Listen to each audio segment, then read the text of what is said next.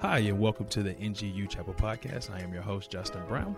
And generally, we would have a message from our chapel speaker here for you to enjoy, but it's the summertime and we don't have chapel. But what we do have are devotionals that we're going to share with you every Wednesday throughout the summer. So I hope that you would tune in on Wednesdays uh, to enjoy a devotional from one of the staff members here at NGU.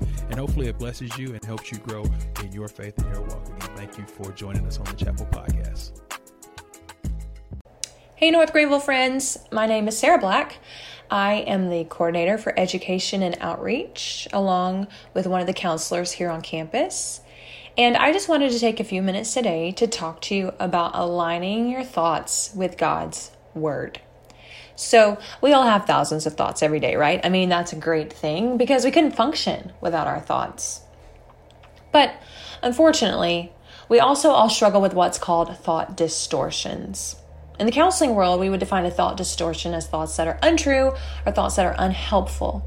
So I want to take just a minute today to equip you with a really small skill to do what Paul tells us to do in 2 Corinthians 10:5, which is take every thought captive to make it obedient to Christ.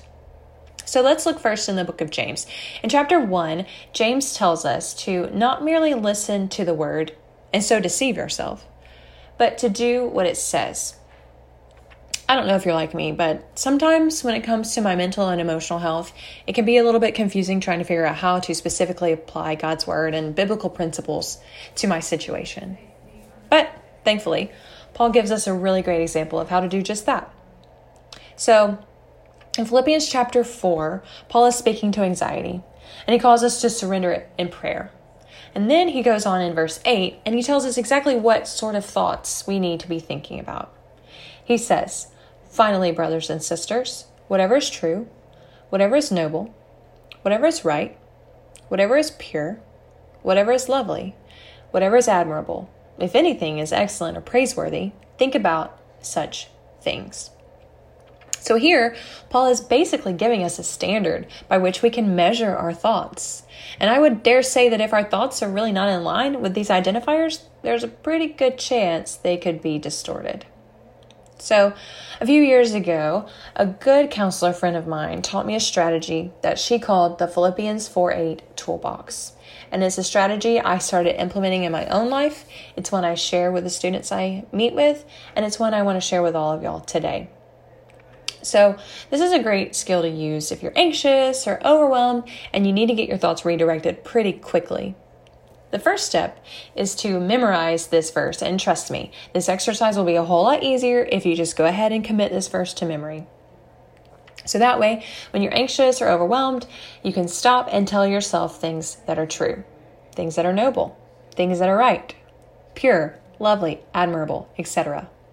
And I personally like to be very structured with this skill. So I'll go through and think about at least two things for each category. So, for example, I'll tell myself two things that are true. Okay? Well, I'm looking out the window and I can see that the grass is green. Nobody can argue with that, right? That's the truth. I also know it's true that Christ died for my sins. Scripture makes that very clear. So I know that is truth.